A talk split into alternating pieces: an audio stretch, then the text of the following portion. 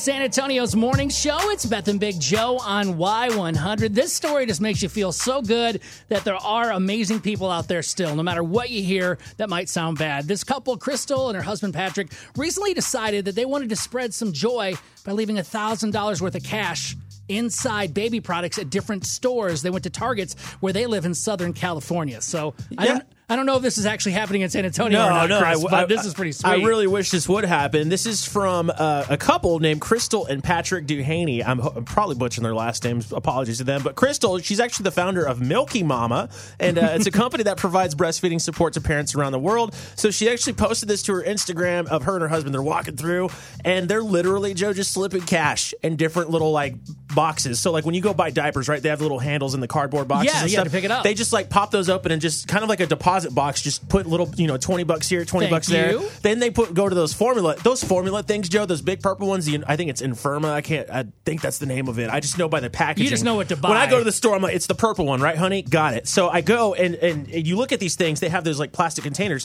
There's like fifty bucks that they're putting in there. So you open the plastic container. And normally you have to peel it off. Yeah. It's in between that. There's like a Oh fifty yeah, so bill. no safety thing. People are It's like nothing to worry about. So they just did this throughout Target. They're just dumping cash left and right in baby products. And as a new parent, this would help out so much. And probably it's almost like you're getting the formula for free in that instance because they're putting the cash in there. That stuff adds up. It's like 40 bucks for this little box thing. It's I- insane. I love what Krystal said. She said, "Man, being a parent can be tough, and uh, you know they hope that parents that purchase these items that they put the money in, at the very least, have a brighter day when they find the gifts, or maybe it helps them out. It's not. Yeah. She's saying it's not a ton of money, but it is something, and that's amazing to take a thousand dollars of your own and share it with people. Every little bit helps, man. And I remember when we had Ava and we didn't really figure out our budget yet. We were still trying to learn and adapt and everything. Yeah. Man, 20, 40 bucks, 5 bucks, 2 bucks, it all goes somewhere. And Now, every now there's going to be some guy arrested that's going to be in the baby aisle trying to look for money. Like, hey, is there any money in this thing? Uh, we found a guy in the uh, baby aisle with a big beard, and uh, he's trying to take all the baby products and open them all up. you know what? I apologize in advance if I do get arrested. It's Beth and Big Joe.